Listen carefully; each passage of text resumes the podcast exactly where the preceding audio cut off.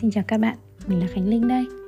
Hôm nay là thứ hai, ngày 20 tháng 2 Tháng 2 rồi, sắp tới là tháng 3, tháng 4 Sẽ là những tháng ngày mà deadline dí liên tục. Theo mình thấy thì hầu như là ngành nghề nào cũng bắt đầu là rơi vào một cao điểm rồi. Hôm nay các bạn có khỏe không? Đợt này các bạn ổn chứ? Nói thật là mới bắt đầu mùa cao điểm thôi mà mình đã cảm thấy bất ổn cực kỳ rồi cái quãng thời gian năm ngoái thì à, mình khá là rảnh. Tuy là đấy mình cũng không kiếm được tiền mấy, nhưng mình khá rảnh. Sau đấy thì mình cũng có tranh vênh đi kiếm việc, đợi phỏng vấn lên, phỏng vấn xuống, chờ dài đằng đẵng. Thì cuối cùng vào cuối năm ngoái thì mình cũng kiếm được một công việc mới. Tuy là nó cũng không có ổn lắm đâu, nhưng mà ít nhất thì hiện tại là cũng cho mình được một chỗ ngồi để cho mình cảm giác mình không có vô dụng nhưng mà cũng chia sẻ thật là ở cái tuổi 25, 26 trinh vênh như thế này Thực sự là rất khó để nói hai cái chữ là ổn định. Cái tuổi của chúng mình nó non nớt.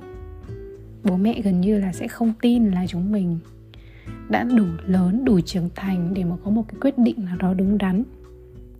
Nhưng cái tuổi này chúng mình cũng cảm thấy là chúng mình đã hơi bị quá tuổi là không hoa đâu, là cảm thấy mình đã hơi quá tuổi để có thể bắt đầu lại từ đầu.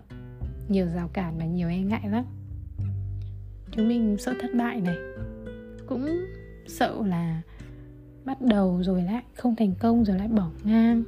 Chẳng biết bao giờ mới nạm được hai cái chữ gọi là tạm ổn, chứ đừng nói là ổn định. Nhiều lúc mình nghĩ đúng là kiểu nghề chọn người chứ không có ai chọn đi làm.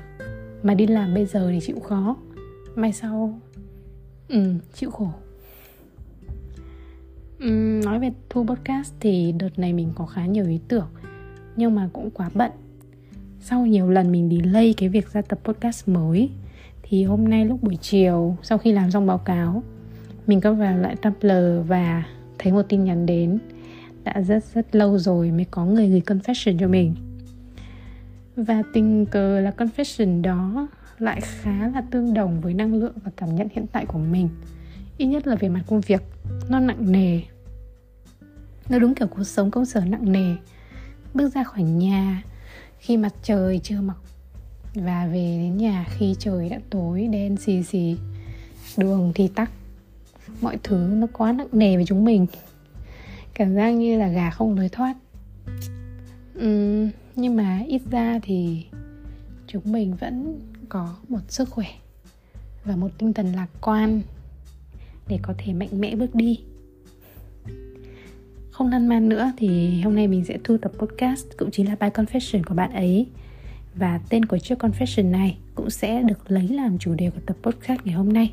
Đó là đừng đối xử với đồng nghiệp như những cỗ máy hy vọng là tập podcast này sẽ phần nào tiếp thêm động lực cho bạn ấy, cũng như là tất cả chúng ta có thể vượt qua được những ngày tháng nặng nề này. Không chỉ là nặng nề bên ngoài, mà còn trong chính bản thân chúng ta. Mời các bạn lắng nghe nhé.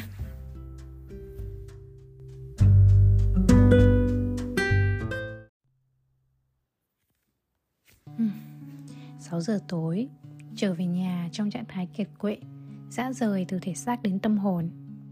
Thế là lại một ngày nữa bị ăn mắng của tôi. Qua đi. Dù đã tan làm rồi, trí não cũng không hề được nghỉ ngơi. Tôi gần như trở nên ám ảnh bởi tiếng gõ phím, tiếng lật giấy và tiếng dục deadline.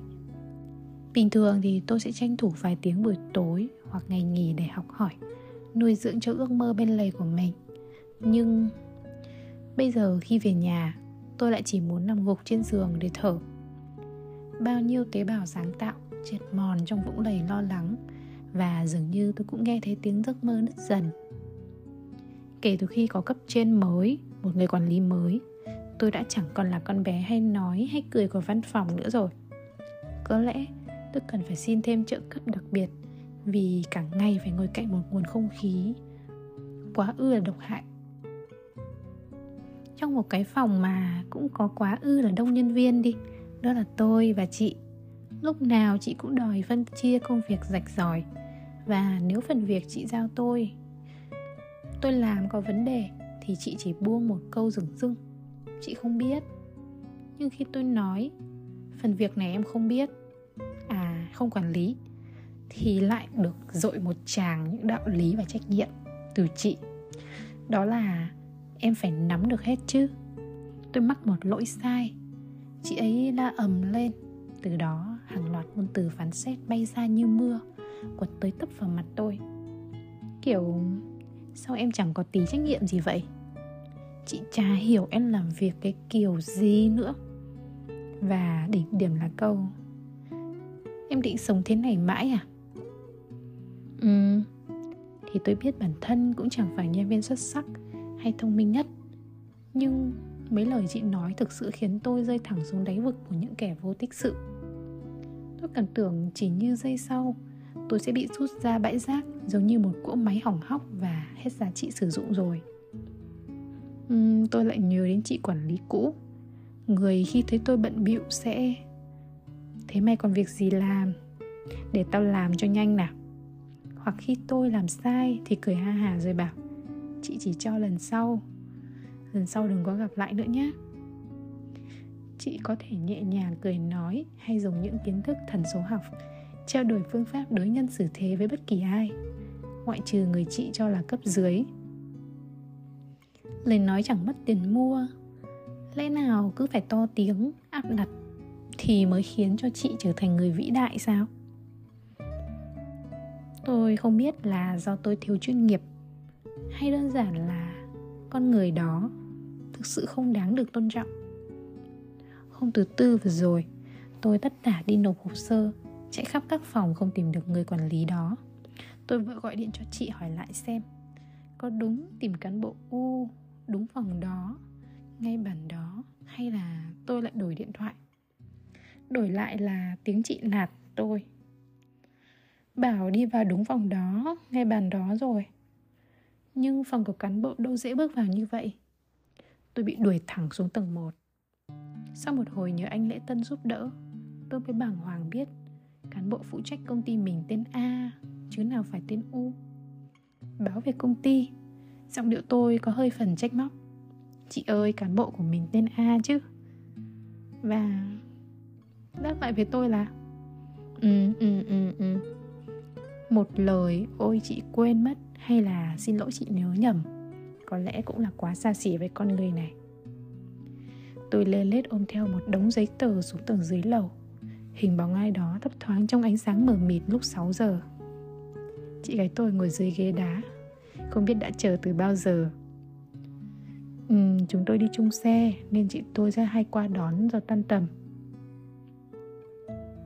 Tôi thấy hôm nay bà hơi lạ. Không thấy cách cú như bình thường khi phải chờ đợi em gái 5 phút vì kẹt thang máy. Bà chỉ chép miệng, ê, muộn rồi, đi ăn gì luôn đi, tối đỡ phải rửa bát. Bỗng chợt, tôi cảm thấy mình như đứa trẻ, mắt cay xè, nỗi tủi thân trực trào như khỏi mắt, như đê vỡ. Tôi không dám nói nhiều, sợ nói ra thì giọng mình run quá, sẽ lại bị nhận ra. Ừ xong ăn chè luôn không? Trả biết